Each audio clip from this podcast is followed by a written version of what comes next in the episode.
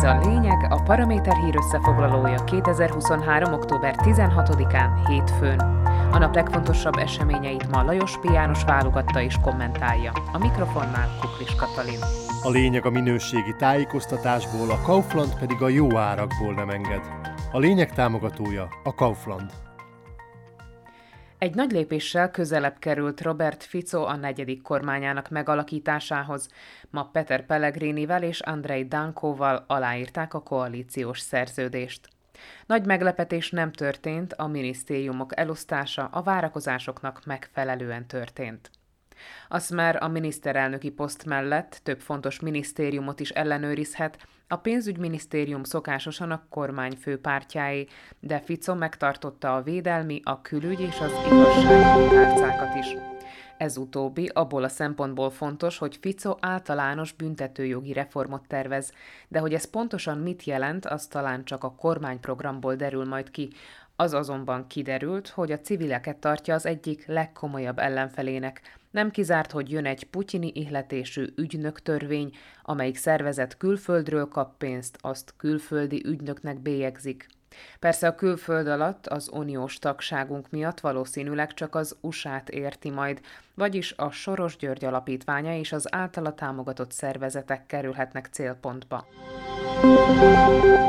A HLASZ megkapta a belügyminiszteri posztot, emellett beleszólhat az uniós pénzek elosztásába és a régió fejlesztésbe. Pellegriniéké lesz az egészségügy, amibe azonban már a 2016-2020-as időszakban is beletörött a bicskája.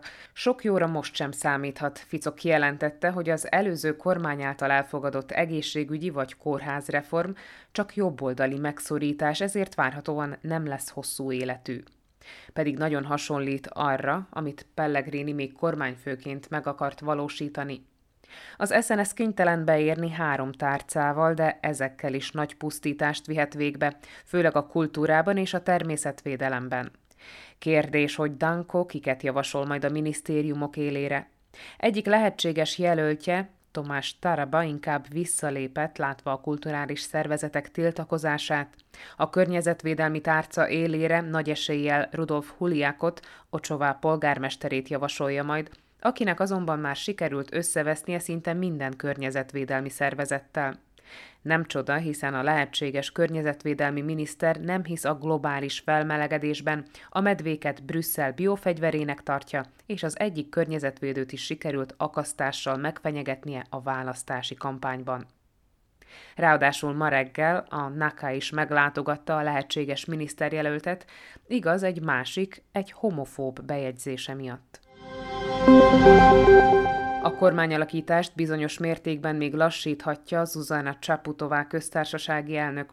Az alkotmány alapján ugyanis nem köteles bárkit kinevezni miniszterré, akit a pártok javasolnak. Nagy mozgástere azonban nincs, és alaposan meg kell indokolnia, hogy mi a problémája az adott jelöltel. Robert Fico azonban érzi, hogy a kormánya kinevezése nem lesz problémamentes, ezért már szombaton támadást indított az államfő ellen, azzal vádolva őt, hogy fékezi a kormány megalakítását.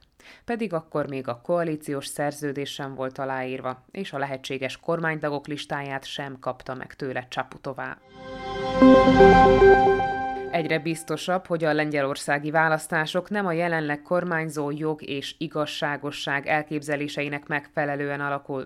Ugyan a választást várhatóan megnyeri majd Jaroszláv Kaczynski pártja, de megfelelő szövetséges nélkül nem tud majd kormányt alakítani.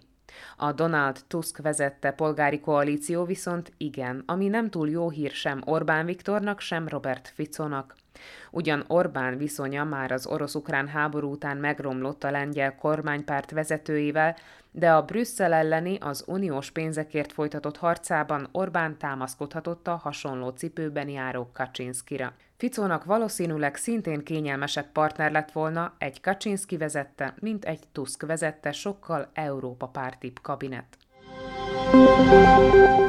Hétfőn este még nem indult meg az izraeli hadsereg szárazföldi támadása a Hamas-palesztin terrorszervezet ellen a gázai övezetben.